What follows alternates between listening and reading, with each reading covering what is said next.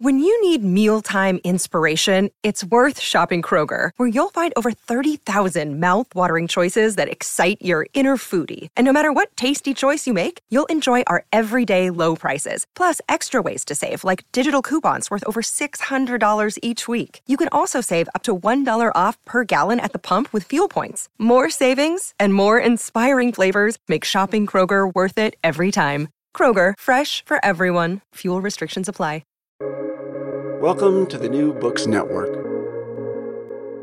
Welcome to New Books in Literary Studies, a podcast channel for the New Books Network.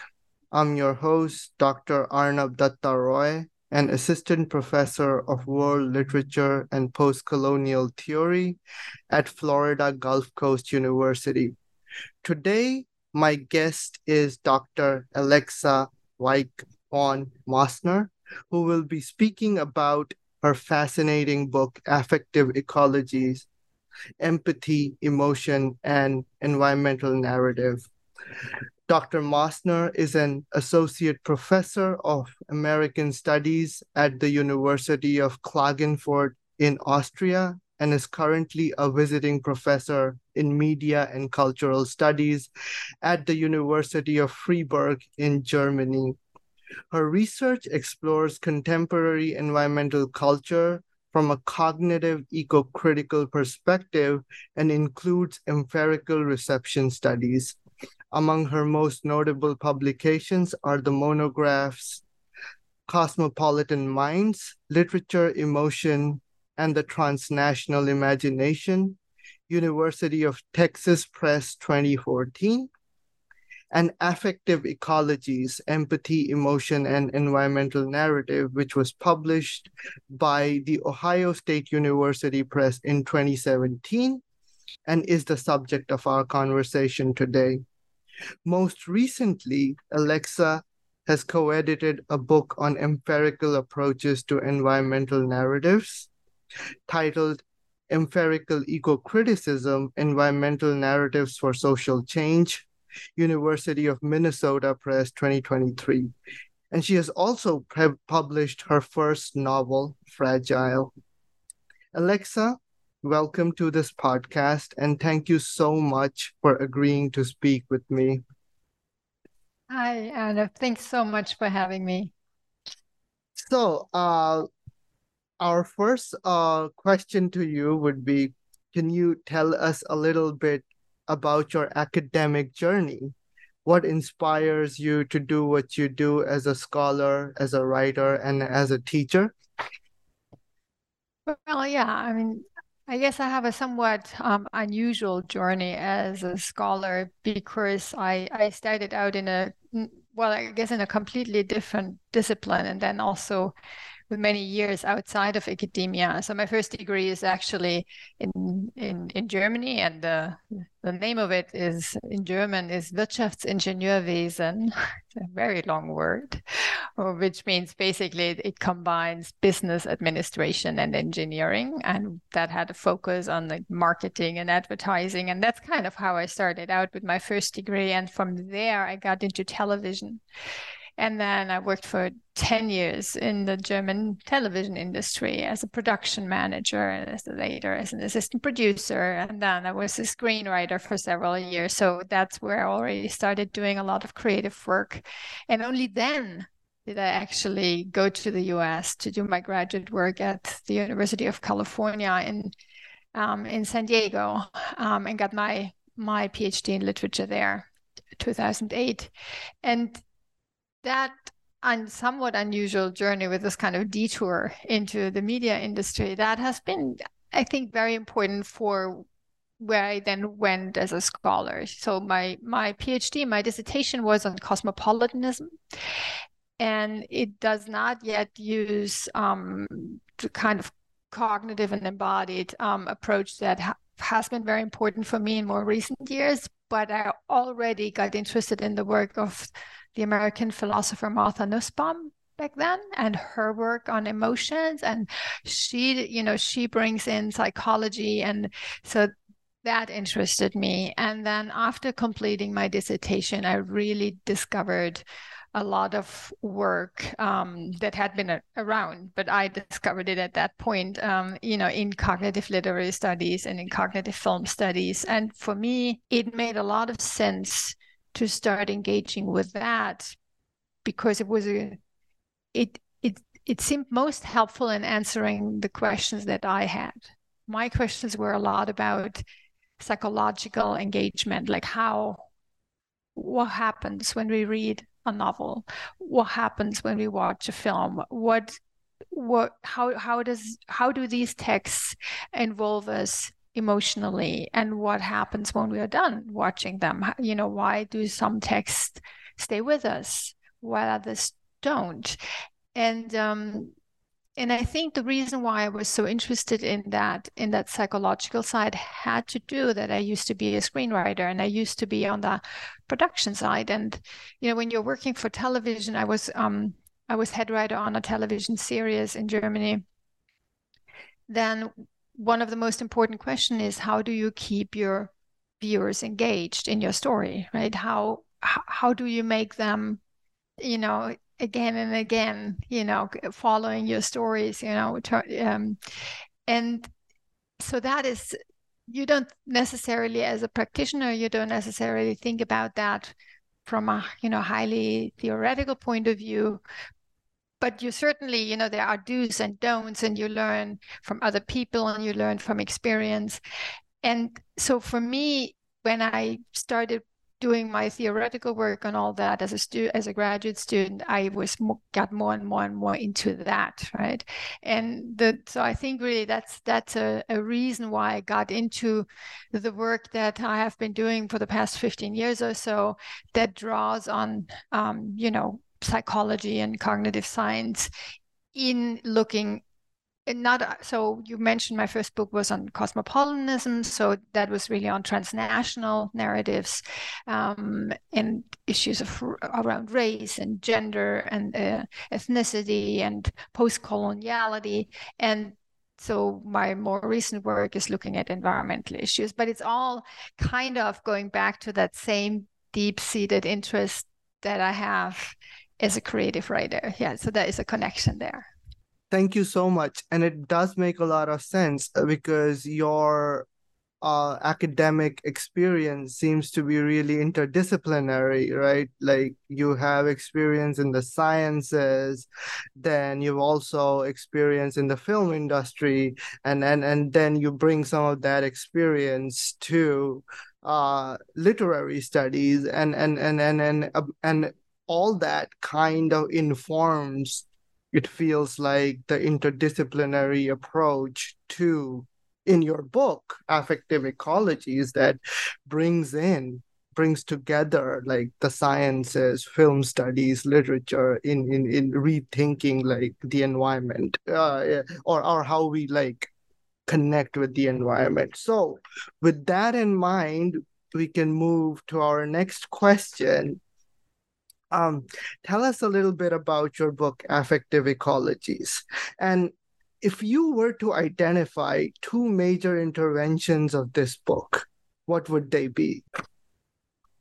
Um, I guess so. One intervention that I that I tried to make at the time was to introduce research in embodied cognition um, but also so that would be you know um, is in science and and philosophy um, but also in in um, cognitive literary theory um, cognitive uh, film theory um, which itself draws on cognitive science, um, to to introduce that into eco-criticism. Though I should say that I, I wasn't necessarily the first person to do that. Nancy Easterlin had um, done that before me. She she was actually um, the one who already in I want to say in 2010 around that time. Um, you know, she she she wrote the first piece on cognitive. She she she she called it cognitive eco-criticism, and she at that time made that argument to say eco-critics you know should should be more interested in what's happening in the human mind when they engage with literary texts with any cultural text um, about the environment. Um, because you know she pointed to that close connection that eco-criticism has always had to the natural sciences um, or to the sciences more generally. And so so so she made that that argument that there should be more research in that direction. And then Erin James also published her book, um, at the Storyworld Accord, eh, you know earlier than my book i was actually even in she was um, you know so kind to to share her the, the final version of her manuscript with me so i was able to read that um, was very important to me to and i learned so much from from her work which itself draws on um, cognitive narratology, especially Suzanne Keen's work on empathy, um, and also um, um, on contextual narratology to create something that uh, that Erin calls uh, in her book eco narratology, which has really caught on, which is something that people refer to very often. So I wasn't necessarily the first person to do to do that. Maybe what I did um, to a bit of a larger degree was directly drawing on empirical research, right? Directly drawing on um, the cognitive science. Michael Caracciolo was another um, another scholar whose work was really important for me at that time. He has done a lot of of work since uh, in, in, in eco-criticism. His first book on the experientiality of narrative was not yet as um, focused on um, eco-criticism specifically, but it was very helpful to me because it also really deeply engages with uh, embodied cognition um, and and so there were influences but i also I think I contributed to to introducing that to the larger eco-critical debate.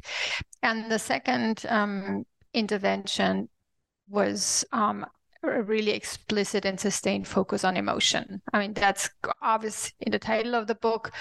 I really wanted to dig deep into um, emotion my first book had done that too with regard to to cosmopolitanism and there I was really interested in the affective ecology book.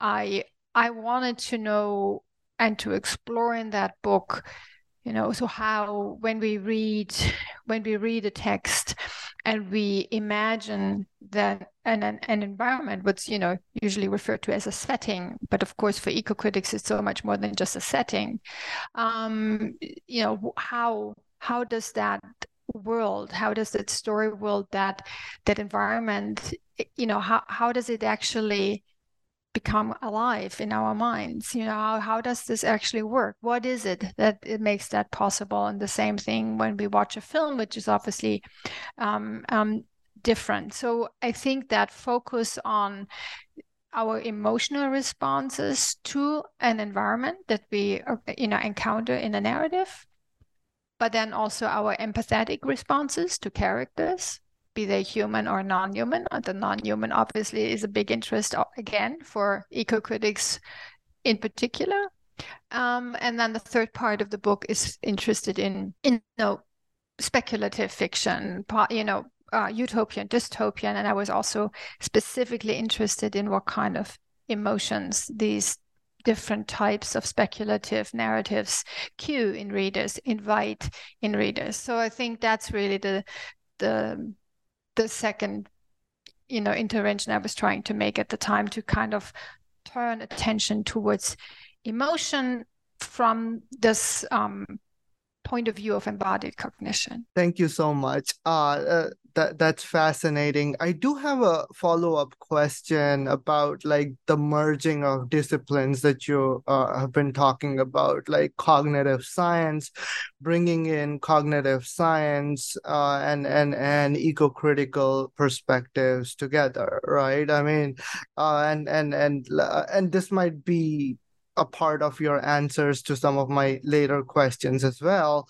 But I'm interested in uh, in in finding out about how does this merger happen because as others including Suzanne Keen have pointed out like these disciplines have been suspicious of each other right? I mean like especially like cognitive science uh, often finds like disciplines within the humanities uh, like we're thinking of like post-colonial theory or like even eco-critical social justice like a little parochial in terms of their understanding of culture whereas the same happens the other way where like uh like humanistic disciplines often see cognitive science and their perspectives to be unthinkingly universalizing at times. So how how do you address like these these kind of tensions in your work? Yeah again uh, when i do that i i uh, in part follow the footstep uh, footsteps of other people who have done research um, in cognitive cultural studies more generally. Lisa Zunshine, for example, has has made that argument in introdu- uh, the book is called Introduction to Cognitive Cultural Studies from 2010, in which she she she makes that argument that what scholars who who are interested um, in cognitive cultural studies, what they do is they try to combine, you know, this universalizing work um, with more specifically, you know, historically and culturally situated work. So it doesn't. It, they, I guess, we they don't, you know, I, I don't consider this to be mutually exclusive, right? But that is often, as you point out, um, often that is there's like a general suspicion that scientists only care, in this case, uh, psychologists or neurologists, they only care about the human mind um, without being interested as like this universalizing, uh, universalizing thing that all humans share. You know, it's it's it's the same in all humans, and that they are totally blind to cultural, historical, important differences which is something that, of course, humanities scholars, as you pointed out, you know are very strongly interested in. Um, in my experience it while it's certainly true that there are scientists who are not at all interested in the work of humanists and there are humanists who are not at all interested in the work of scientists it's not a general truth. Um, there's actually really interesting work and that's in part the work i've been drawing on in neuroscience by people like um, Vittorio Gallese, who has been very important for my work in Italian neuroscientist. Um, Jeffrey Zacks, also very important um, uh, neuroscientist who's worked on film. So there are uh, neuroscientists and a lot of psychologists actually. There's a whole field that's called the empirical study of literature. And most of the people working in that field are actually psychologists.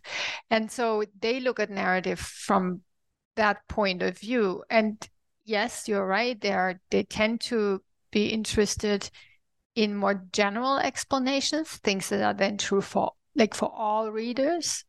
Um, but I I think what we learn from that side, so from the scientific side, you know, has really interesting implications when we look at the more culturally specific side.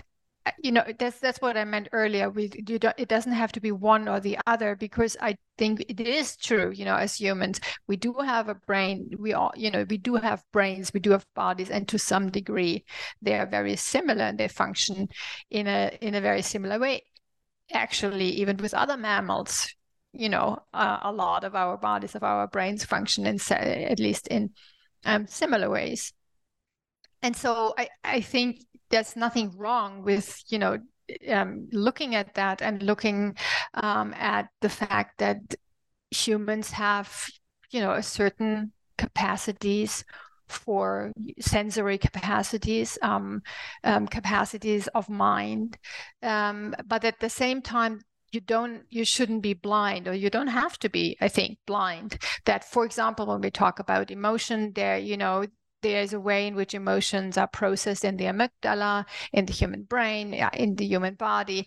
Um, but at the same time there's no question that emotions are also culturally produced. Depends on where you live um, how you've grown up in which cultural background you have grown up with what narratives you have grown up. That will also have a strong influence emotions are also political, as Sara Ahmed and others have argued. So, you know, I think that that that for me is you know that it's indisputable.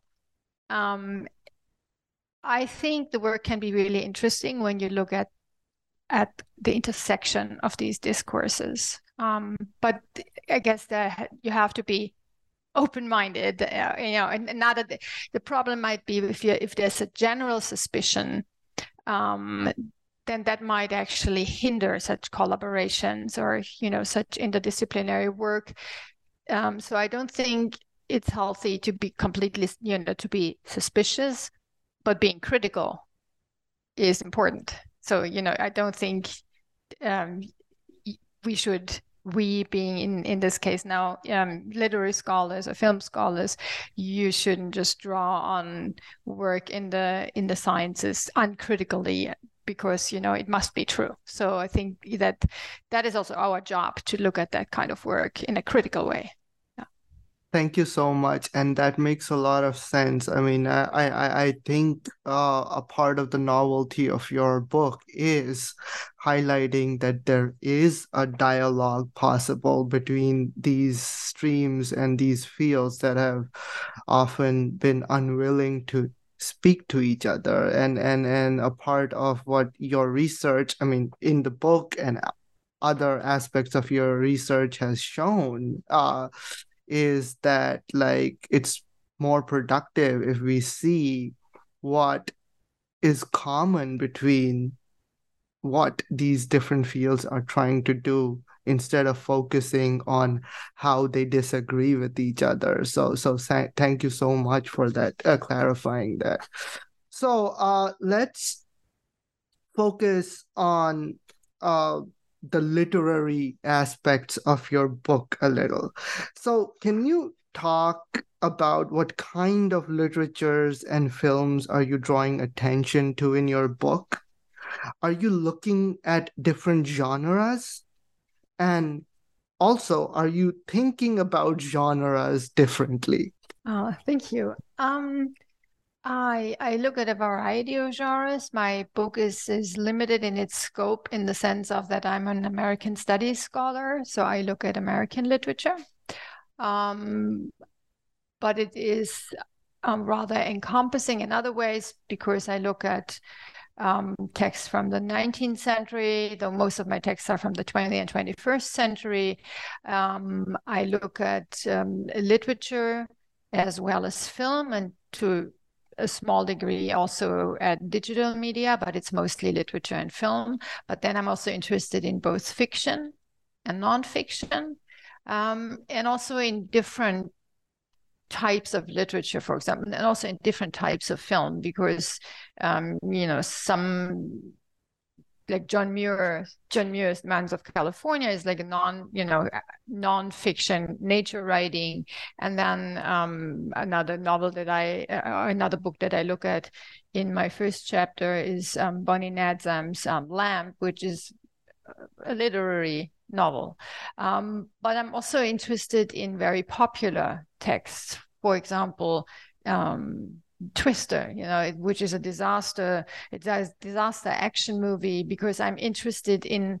It's not even environmentally oriented, so I can't even say all the texts in my book that I look at are consciously environmental texts. Many of them are, but Twister and Bond's Twister probably really isn't. You know, that this is not an environmental film in that sense. But of course, because it's about um, tornadoes, it's uh, has a very active natural environment, literally, um, which is chasing people. And I, for example, I look at that film because I'm interested in how such a very active nature engages viewers emotionally. So why is it so so thrilling to watch a film about natural disaster? What exactly is happening in this case? For example, I draw on Vittorio Gallese's work, um, who is one of the researchers who discovered the mirror neurons um, in you know first in in the brains of monkeys and then also in the brain of uh, of brains of humans and who has done a lot of work in how mirror neurons are important in our capacity for empathy with others but also for example in our mirroring, in our understanding of motion. And that not only when we see other people move, and you know, which kind of is um, he he his work is on what he calls embodied simulation. So the argument that he makes is, or that he actually you know can can demonstrate based on empirical research, based on brain imaging, is that um, when you when you watch another person move, your brain is activated in similar way um, than when you would move your own body. That's why it's embodied simulation. And the interesting thing that I'm, I'm drawing on when I work in my book on on Twister, so on an action film, is that this also happens when we are mirroring, mapping on our onto our brains the movement of non-human entities, you know, such as, for example, a tornado. In this case, not even a real tornado. Wait, this is a special effect tornado. Um, so, so I I think it's a wide variety of American texts that I look at, but all of them, what they have in common is, you know, the environment and human nature relationships do play a big role. Whether or not they're consciously environmental or not is maybe a different question, but it's foregrounded. The environment and human um, nature relationships are foregrounded in these in these texts.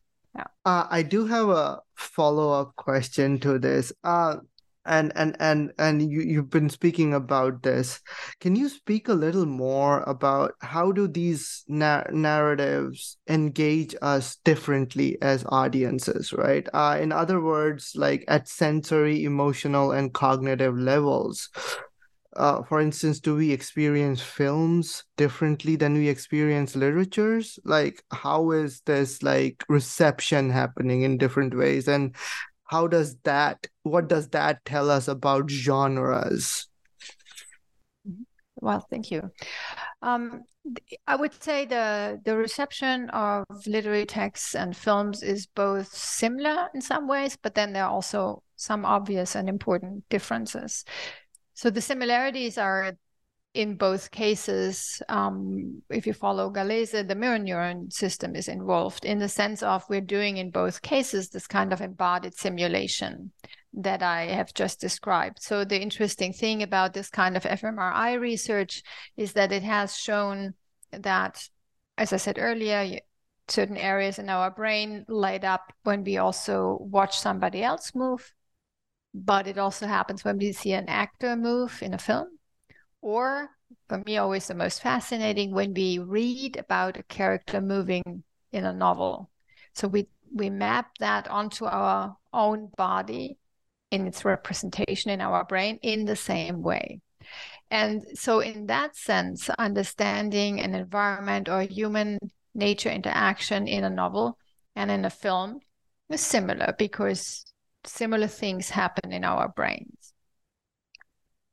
That being said, you know that you know yourself from your own experience. Of course, um, reading a novel, reading a text um, needs a lot more cognitive work because what do you have in front of you? Words on a page, right? So you have a, a lot more to do. Richard Gerrig, psychologist Richard Gerrig, um, he he talks about how you have to kind of breathe life into these characters using your own emotions. You you feel you feel characters um, and and environments. You bring them to life by drawing on your own experiences, your own emotions. That's something that reader response theory and, and other other work has been has known for a very long time that the reader is co-creative that that the reader plays about as much of a role in creating a, a story, a, a, vivid story, than the writer. Um, so, in that sense, there's more imaginary, imaginative work, perhaps, in reading because there's really just the text in front of you and all the work of having like your own personal movie um, the the neurologist and um, Antonio Damasio he likens what happens in the human brain to a film, like a private film, your personal film, when you read something and you imagine it. Um, and so, in that sense, it's more cognitive work. But then, when you watch a film, a lot of the same processes happen. And what people sometimes underestimate is how much imagination you also need when watching a film. Because, yeah, of course, there's this whole visual world there for you. And there's, you know, the the the auditory work world there for you. You you have sound, um, you may have music, you have the dialogue, and of course you see everything. So sometimes people think it's a lot more passive. You're doing a lot less. To some degree, that's probably true, but the the kind of of gaps um, you know that you have in in a literary text um, that you fill in there. As reader response theory reception theory um, has argued um, you also have that in films. There's so much in films that's not there you know when you cut. You know there's so many ellipses so many things that aren't there where you actually still have to fill things in. Um, so you're still very active also in in a film, but a film can captivate your you know your attention in a different way. Um, cognitive um, liter- um, cognitive film theorists have argued that basically when you're in your normal world your attention is very distributed. we, we, we constantly select, right? Otherwise, there would be total overload with all the things happening around us. So we have to focus on on something, uh, and maybe we don't even see something else happening in our environment. And what films do, to some degree, is they structure our attention. They structure you know what we focus on in any given moment. For example there's a close up they cut there's only there's a selection there's a frame. We don't see the entire world. We we see what's important for this particular scene and we might then see a close up next to see the emotional reaction of of an actor of a character. Um, and so it it pre-focuses our attention in a certain way. A narrative a literary text does that too but in a different way a narrative does it too, right? When when you read something, it's also um, when you read something, you then certain things are mentioned, and certain things aren't mentioned. You know, if a room is described, certain things are there. Certain things you don't know whether they are there, but you can still imagine a room. Um, and so there are different ways of engaging our ima- uh, imagination and then also cueing emotions. For example, when we think about a film, music, of course, is very important. The close up that I just mentioned, um, um, you know, for empathetic responses, for example, uh, the close up is really important. And so um, there are different ways in which um, films and narrative text engages, but the underlying um, architectures are the same. The underlying functions are the same. Thank you so much. So, uh, so uh, in your book, you draw significantly on studies from cognitive science, um, as you've already talked about, uh, and and you draw them in thinking about questions of narrative, politics, and environment. Can you tell us a little bit about this literary cognitive approach? What is new and novel about this approach uh, in literary studies today? And and why must we kind of talk about it highlight its contributions?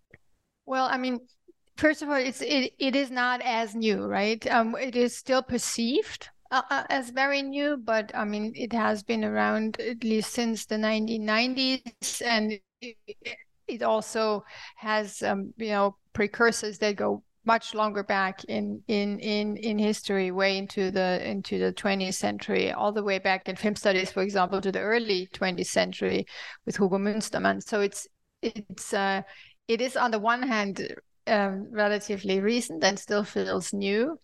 Um, but i think in part that is because um, th- there hasn't been that much interaction between the empirical study of literature, which I mentioned earlier, which is done by mostly by psychologists, and then literary studies, which is done by literary by humanists, right, who have been trained in that way. So I don't, I think it has been around for longer than many people realize, but kind of on like parallel tracks. There hasn't been that much um, interaction. Um, and I think why it is um, important to to bring in that work is because um, I don't know, at least for me personally, it is helpful to get a better understanding of how our minds, how our um, brains, how our bodies interact with the narrative if we are, have questions about reception in particular. So I'm not sure how important it is um, if if you're not at all interested in this nexus between the text and the reader, or maybe the text and the writer. That's also something that can be explored.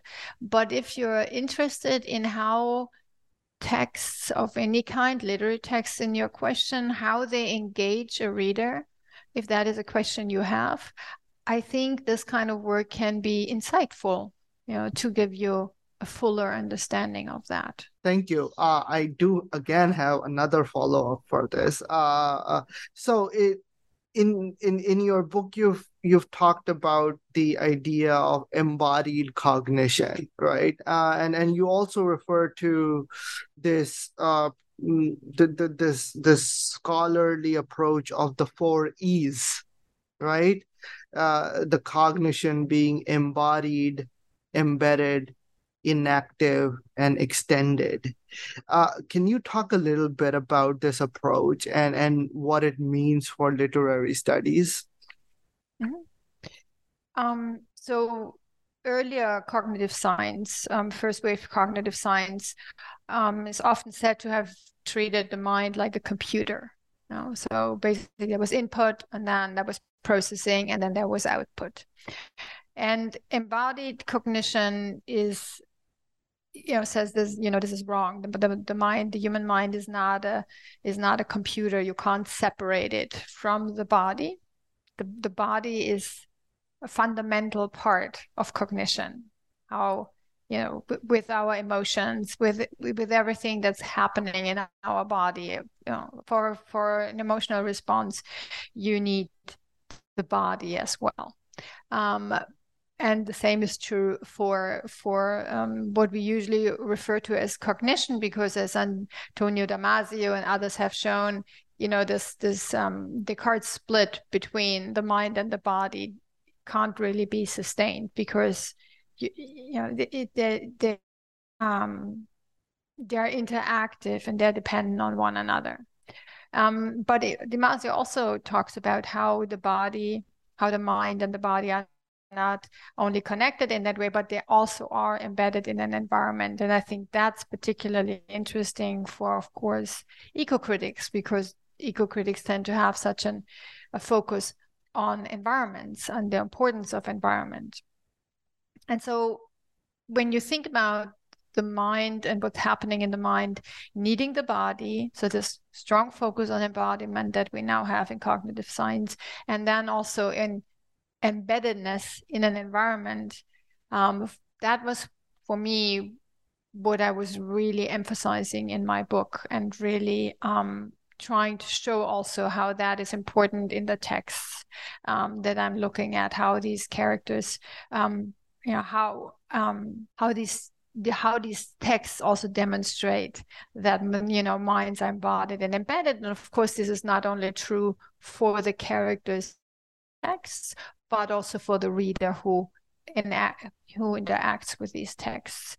Um, when it comes to the, the second and the, uh, the, the third and the fourth E um, enactive and extended, that is work that has been done um, to a large degree also by philosophers.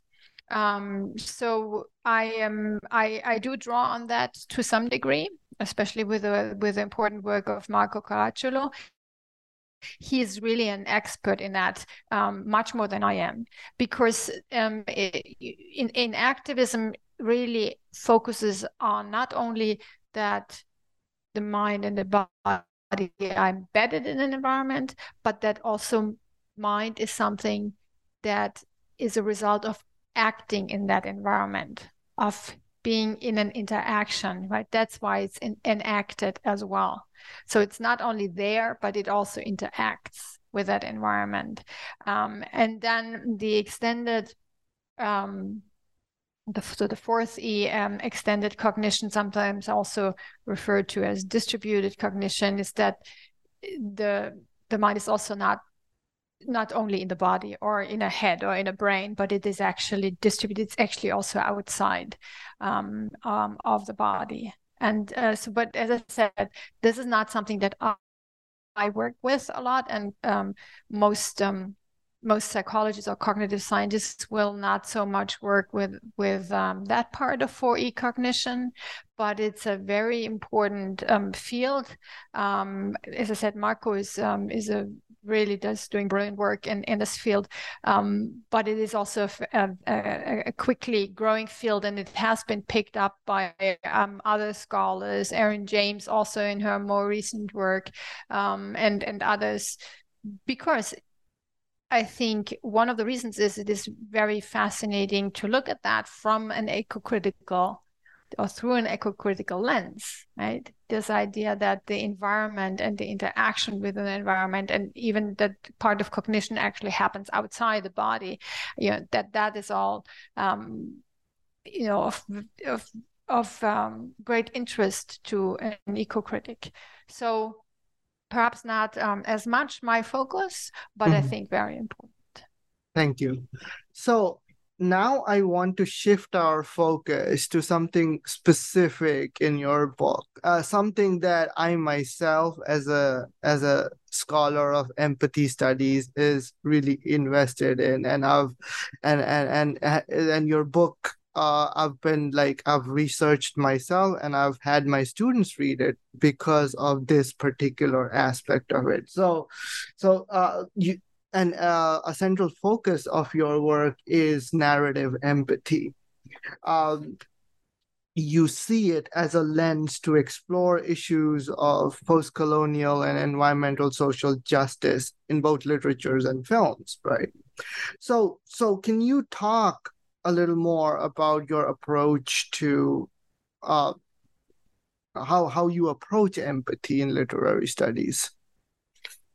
Yeah, so from for that part of my of my work, um, Suzanne Keen has been particularly important, as you as you know yourself, you know, also from from your own work. Suzanne Keen is, uh, she wrote a very important book called Empathy and the Novel that was published in 2007 by Oxford University Press that has been extremely influential, and that is a really fascinating account of empathy in literary reading. Um, also taking into account the author, you know, taking the account of a, of of of how uh, empathy works in literary texts. Um, in part, also, like just in general, basically, one part of her argument is without empathy, we couldn't we couldn't understand. We, we wouldn't be able to engage with a narrative if we hadn't this capacity for empathy. And it is also important, of course, for the writer, you know, in order to come up with uh, with uh, characters, for example, with fictional characters. So since I'm also a creative writer, you know, I can attest to that, how important it is that you you're kind of inventing people and you you give them a whole emotional life. How would you do that without a capacity, you know, to feel with others in this in, in this case fictional others?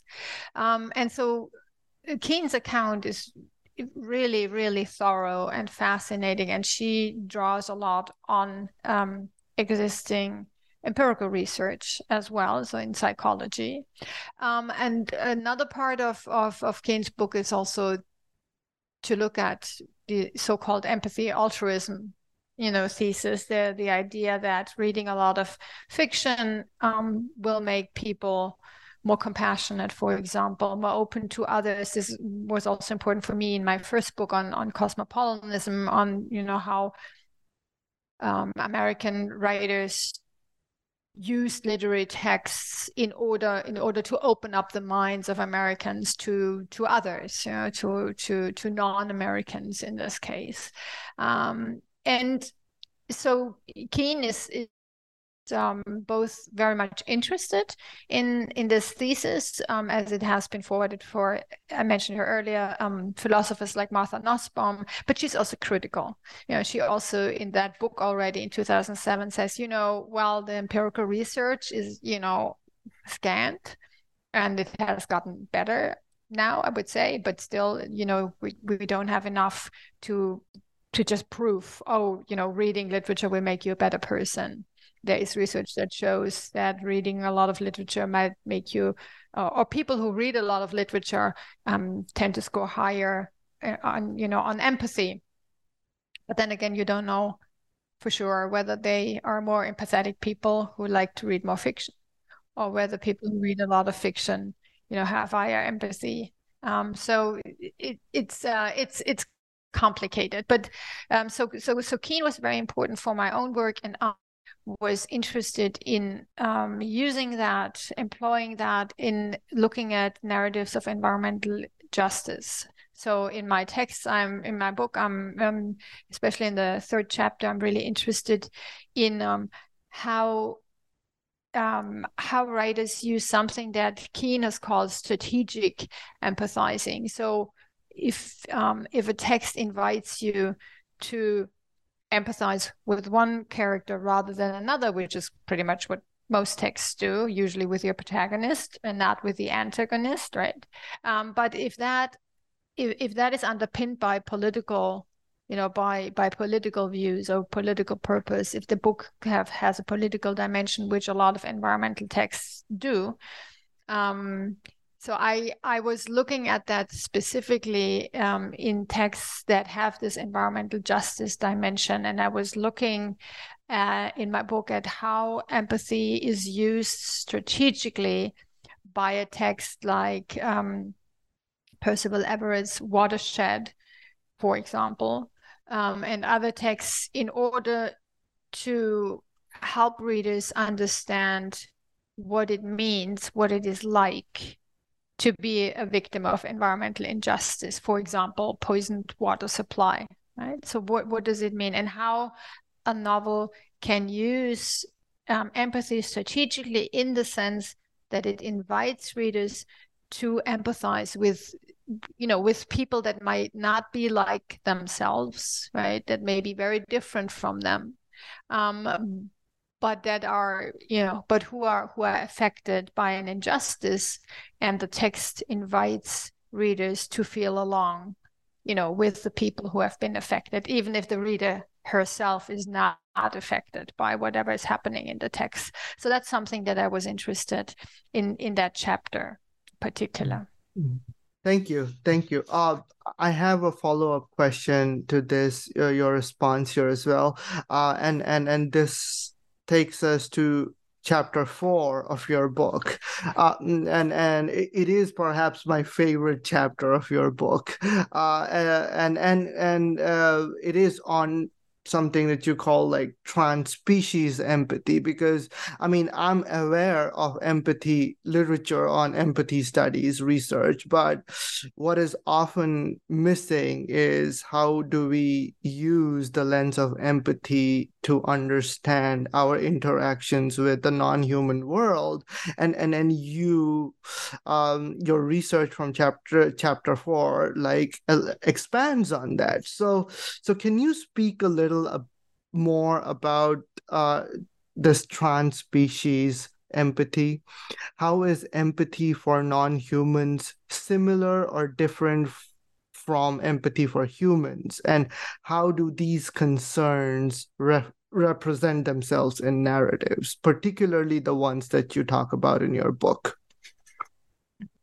Yeah, sure. Um, well, first of all, I should perhaps um, mention a differentiation that I make in in chapter three that I haven't mentioned yet, and that is between the insider and the outsider perspective. I do that already in um, in talking about environmental justice narratives, in the sense of focalization. So, you know, the the question that I asked there is, made does it make a difference whether, as I explained earlier, you know you're invited to empathize with um, with a, a, victim of environmental injustice um, directly or indirectly. So the novel that I mentioned, um, um, Watershed by Percival Everett, is an example of a text that does so indirectly because our main character in this case is, is a hydrologist, a scientist, African American who um, who on the one hand actually um, doesn't you know say he doesn't care about race he doesn't care about um, the political discourse around race and then he is kind of totally drawn into it in the in the course of the novel because this character starts empathizing almost against his will he gets involved in the in the environmental justice struggle of a group of native americans. So a different you know it's, it's, even though he rejects all that at the beginning but then he stands in solidarity and actually risks his own life in order to help them. And so that would be an example of a narrative where we are um, approaching somebody who is affected via a character who is not personally affected but who starts to care and we are invited to care along with that protagonist. There are other novels like um, Helena María Viramontes, uh, Under the Feet of Jesus, where the protagonist is somebody who is affected. In this case, they are California migrant workers, Mexican migrant workers in California. Um, and so we are directly invited to empathize with somebody who is affected. You know, when when um, the character, main character Estrella, is suffering in the fields, you know, because it's incredibly hard and she has to do such hard work and she's only a teenager. But um, in uh, chapter four, then, when I look at animal, you know, um, animal narratives and not um, um trans species empathy, as you mentioned, then I ask, okay, so what happens if that if the the object of empathy is actually non-human? Because that might be relatively uncomplicated in the in the case of outsider an outsider perspective. For example one uh, one one of the texts i discuss in that chapter is michael apted's film gorillas in the mist. And um, so if you don't are not in that film you're never inside the mind of a mountain gorilla. You know you are actually invited to care for the gorillas directly but also via you know, via the human characters who care for those animal and who want to save them. But what happens with the insider perspective? Because with an insider perspective, you're suddenly invited to care directly um, in the sense of being inside of the animal's mind. And that then raises the question of anthropomorphism, which has been discussed very critically by eco-critics uh, um, for, for, for very good reasons, because the question then is, so who writes this narrative that, that you know, purports to give us the perspective of an animal, be it a dog, be it a dolphin, whatever it is, right? Being Bambi. Um, uh, so then the question is, how do you represent that mind in a way that invites empathy? Do you do so by making it think and feel like a human. So that would be anthropomorphism. Or is it actually possible as um, cognitive ethologists? So those are um, researchers who study animal minds, that animals, in fact, do have emotions. Right. And so when they suffer in a text, you are able to suffer along with those animals. So it's not necessary to make them human like right? So that you can feel along with them but you are actually able to feel along with them too. If it if you just step back for a second and you don't think about a narrative but more directly let's say you have a dog and your dog is not doing well and you know you're suffering because along with your dog you're like you, you feel bad for the dog but you are also empathizing with the dog. And then somebody could tell you well don't humanize your dog. He's not feeling what you think he's feeling, right? He's not because he's a dog. Um, and so that would be somebody who says, well, you're anthropomorphizing the dog. Um, and somebody else might say, well, no, you're recognizing the emotions of the dog correctly. You're able to feel trans species empathy, to, to correctly interpret, understand the emotions of the dog, and in this case, suffer along with the dog rather than just pitying the dog, um, even though you might also feel compassion. Um, and and so this is something that I look at in this in this chapter, and I'm and one of the arguments I make there that of course you can't help when you write a narrative about this, but to use anthropomorphism to some degree because the writer is human and you know the the animal they're writing about is not. And so if they're writing you know the animal mind they're going to use inevitably some anthropomorphism. Even if they don't want to do it if even if they don't want to make it human like but it is you know the limitations of our own minds. We can't jump out of our own minds. And so I ask, among other things, the question whether that must be a problem necessarily. So, if it's done for these strategic reasons that I mentioned earlier, um, citing Suzanne Keen, you know, because of, let's say some Disney films like Bambi was very successful, for example, in getting people concerned, or Black Beauty was a text that was very successful in getting people concerned about animal welfare. So I, I just try to both analyze it, but then also um, maybe shed a bit of a different light on questions of anthropomorphism, for example. Thank you so much. This was so helpful. Uh, so uh, we will round up this interview with a final question, which is a little more general in nature. So, I mean, as we know, like humanities and literary studies today is globally like in threat right? Uh, I mean, humanities programs, literature programs are being slashed out from universities. Uh, uh, scholars of humanities and literary studies and public intellectuals who have humanistic leanings are being silenced everywhere right so keeping in these keeping these troubling like trends in mind can you talk about how does your book your research in general advocate for the humanities and literary studies as a discipline why must we preserve it why must we protect it and why must we defend it hmm. Well, yeah. First of all, I think I mean you're right. Um, there there is a, almost an assault on on the humanities going on. Definitely in the, I know about it in the United States, but also in in Europe and and elsewhere. It's always the question, I guess, about you know so what how is it relevant for society? How is this how is it relevant to to study literature? And I guess one question uh, one answer that we always give in as human as literary scholars as humanities scholars is well one thing we teach is critical thinking right? One thing we do is helping people you know learn about new perspective and um, embody and feel you know other people's perspective and think about all that in a, in a in a critical light and that is in part what literature can do so i think part of what what my work can perhaps contribute to that is um, highlight the importance of narrative in, in human understanding.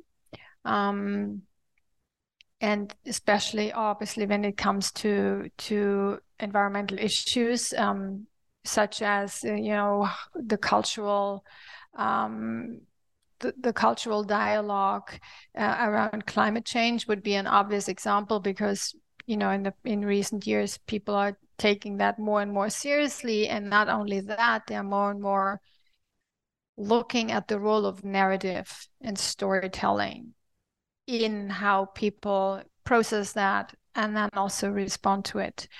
And so, since completing my book, I think that is something where um, where I was was you know interested to to to learn that that seems to be interesting beyond literary studies, beyond the humanities. That there, you know, that um, there's a, a, relevance in looking at the role of storytelling in human behavior, in how we deal with environmental crisis, how we um, treat each other, how we treat the non-human, um, and so I think I perhaps I was able to contribute um, a little bit to that and also to more interdisciplinary work. I think in in in recent years, um, I've also um, made a step toward working even more interdisciplinarily in the sense of also doing empirical eco-criticism or collaborating in projects of empirical eco-criticism which means really looking at reception so now my what my book is doing is it looks at the structure of narratives. It's a it's a narratological book that looks at how readers are invited to engage and you know and uh, engage affectively and cognitively with these texts. But in the end what i do in the book I can't help but doing is i speculate what the actual effects are on readers. And so i say that in the afterword of my book that i think what we should be doing in addition to you know this kind of theoretical and conceptual work and analytical work is also looking more empirically at how what people are actually then doing with it right? How what they're actually taking away from a narrative. And that seems to be um, something that you know that is has um, is interesting out also outside of, of literary studies to to people working in the sciences. And um, and even policymakers have been invited to speak, you know, to policymakers and others about that particular aspect. So I think it maybe can contribute a little bit um, to demonstrating that that narratives and storytelling and the study of that you know is important and has something to say beyond just you know analyzing a novel because eh, novels or or films are really just part of a much larger human discourse uh, you know around what it means to be human and what it means you know to be um, in this world. And so i think it can perhaps contribute a you know a tiny little piece to to this much larger discourse. Thank you so much alexa. This was wonderful. Uh i know like me many others who care about the society who care about literatures who care about the environment are reading your works and finding them to be invaluable but if there are others who have not looked at your work so far, I hope this interview would give them so many compelling reasons to go check your work out on these so many different important issues. So I really thank you for agreeing to come here and talk about your book with me. Well, thank you so much for having me. I really, really appreciate it. It was a pleasure.